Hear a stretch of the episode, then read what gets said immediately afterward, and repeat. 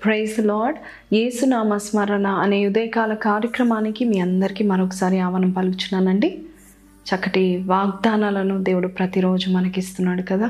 ఇంత మంచి దేవుడు అండి మన గురించి ఆలోచించి మనకి మనల్ని ధైర్యపరిచి మనకి హానికరము అయిన విషయాలు ఏమి చేయనంటూ మేలు చేస్తానంటూ చక్కని వాగ్దానాన్ని దేవుడు మనకి ఇస్తున్నాడు మరి ఈరోజు వాగ్దానం ఏంటంటే లూకాస్ వార్త ఆరో అధ్యాయం ఇరవై ఒకటో వచనము.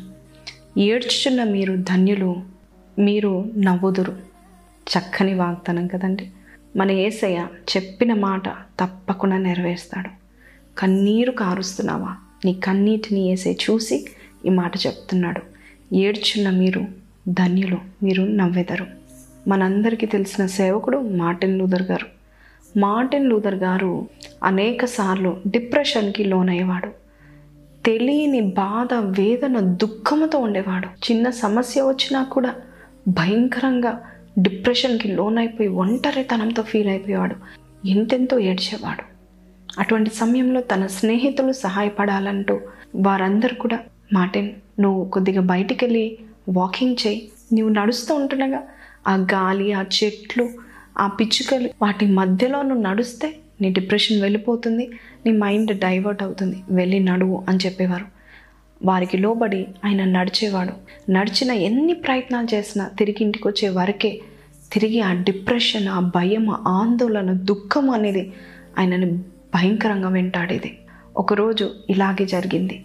ఏడుపు వస్తుంది ఏడుస్తున్నాడు. అటువంటి సమయంలో స్నేహితులు అన్నారు మార్టిన్ నువ్వు బయటికి వెళ్ళు భయపడకు. బయటికి వెళ్ళి వాకింగ్ చేసిరా నీ దుఃఖం అంత ఎగిరిపోతుంది అని చెప్పారు. అలాగే వెళ్ళాడు కానీ ఏ మాత్రము మార్పు లేదు.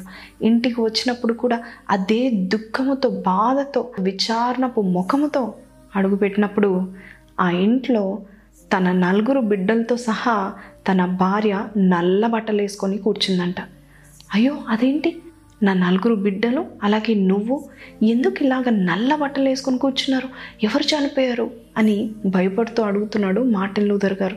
మరి బయట దేశాల్లో నల్ల బట్టలు వేసుకొని పైనుంచి కిందాక నల్ల బట్టలు వేసుకొని కూర్చున్నారంటే ఎవరో చనిపోయారని సూచిస్తుంది కాబట్టి భూస్థాపన కార్యక్రమం కావచ్చు అలాగే చనిపోయిన వారి దగ్గరికి వెళ్తున్నప్పుడు నల్ల బట్టలు వేసుకుని వెళ్ళేవారంట. అది వారి అలవాటు.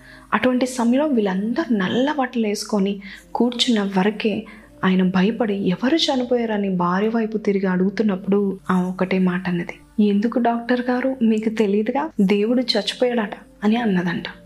అదేంటి? దేవుడు చచ్చిపోయాడంటావేంటి? అని మార్టిన్ లూథర్ గారు అడుగుతున్నారు.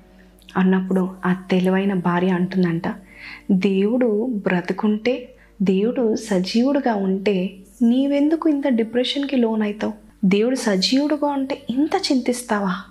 అంటూ వెటకారంగా తెలివైన మాట చెప్పింది. వెంటనే ఆ మాటకు ఎప్పుడు నవ్వనంత గట్టిగా నవ్వి ఎంత తెలివైన భార్యవి నిజమే నా దేవుడు చనిపోయాను అనుకున్నాను నా దేవుని దగ్గరికి వెళ్ళి నా కన్నీరు తుడిచి ఆ దేవ దేవుని దగ్గరికి వెళ్తే నన్ను గంతులు వేయనిస్తాడు కదా. నాకు మంచి లెసన్ చెప్పావు అంటూ ఆమెని శబాష్ అన్నాడు. నిజమే కొన్నిసార్లు మన జీవితాల్లో కూడా కుటుంబ పరిస్థితులు చూసి ఏడుస్తాము. కొన్నిసార్లు మన దోషాన్ని చూసి ఏడుస్తాము. కొన్నిసార్లు మన బలహీనతలు మనమే చూసుకొని మనం చేతగాని వారంగా మిగిలిపోతాం అంటూ ఏడుస్తాం. కొన్నిసార్లు మన భవిష్యత్తు ఎలా ఉంటుందో అని ఏడుస్తారు. కొంతమంది అయితే నమ్మిన వారు మోసం చేశారని ఏడుస్తారు. ఇంకా కొంతమంది నా చుట్టూ నాన్నేవారు లేరు అంటూ ఏడుస్తారు. ఒంటరి వాడుగా నేను ఉన్నానని ఏడుస్తారు సేవకులమైన మేము ఆత్మల భారం కొరకు ఏడుస్తాము. లేక దేవుడు వారి జీవితాల్లో సంఘంలో వస్తున్న మెంబర్స్ కొరకు వారు బాధతో ఉంటే బాధలో మేము ఏడుస్తాం. అలాగే కొన్నిసార్లు మన కొదువులు చూసుకొని మనం ఏడుస్తాము. అనేక సార్లు సైతాన్ మనల్ని ఏడిపిస్తాడు. నువ్వు దోషం చేస్తావు అని నొక్కి నొక్కి చెప్తూ నేను ఇంకా గిల్టీగా చేస్తాడు. కానీ ఈరోజు ఆ దేవా దేవుడు చెప్తున్నాడు?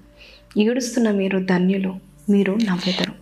దేవుడు మనల్ని నవ్వుతూ ఉండాలని ఆయన ఆశపడతాడు. సంతోషించుండి ఎల్లప్పుడూ ప్రభునందు సంతోషించుడి. ఎన్ని కష్ట నష్టాలు వచ్చినా ఏడుపు కన్నీరు వచ్చినా ఒక్కటి గుర్తుపెట్టుకోండి. కన్నీరు వెనకాల సంతోషపు పంటను మనము కోస్తాము.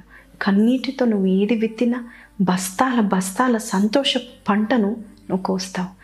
ఎవరి కొరకు ఏడుస్తున్నావో దేని కొరకు నువ్వు ఏడుస్తున్నావో ఆ ఏడుపేదో దేవుని సన్నిధిలో నువ్వు కన్నీరు కార్చినట్లయితే నీ కన్నీటికి ఆయన దృష్టిలో చాలా విలువ ఉంది.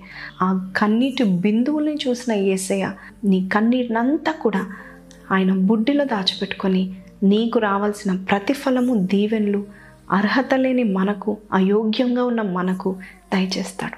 యాకబ్ కూడా కన్నీటితో ఏడ్చి బ్లెస్సింగ్ కావాలయ్యా అని పట్టుదలతో కన్నీరు కార్చాడని భవిష్యాలు మనం చూస్తున్నాం. అలాగే ఏసయ్య ఈ లోకంలో ఉన్నప్పుడు విలపించాడు కన్నీరు కార్చాడు ఆయన రోధించాడు. నీ కొరకు నా కొరకే. ఈరోజు నువ్వు ఒంటరిగా లేవు. నీ కన్నీరుని చూస్తున్న ఏసయ్య త్వరలోనే నీకు ప్రతిఫలం ఇస్తారు కొంతమంది అంటారు నేను నవ్వడమే మర్చిపోయానండి అంటారు. ఈరోజు నవ్వు తెప్పించే దేవుడు నీ జీవితంలో అడుగుపెట్టనై ఉన్నాడు. ఇక నీవు సంతోషపు పంటను కోస్తావు. సంతోషంగా ఉండండి. ఎవరిని కోల్పోయినా ఏది కోల్పోయినా నీకంటూ ఒక చక్కని సంతోషమైన భవిష్యత్తు ఉందని జ్ఞాపకం చేసుకోండి. మళ్ళా రేపు కలుద్దాం. అంతవరకు దేవుని సన్నిధిలో ప్రార్థిస్తూ ఆయన కొరకు కనిపెట్టుకుని ఉండండి. God bless you have a nice day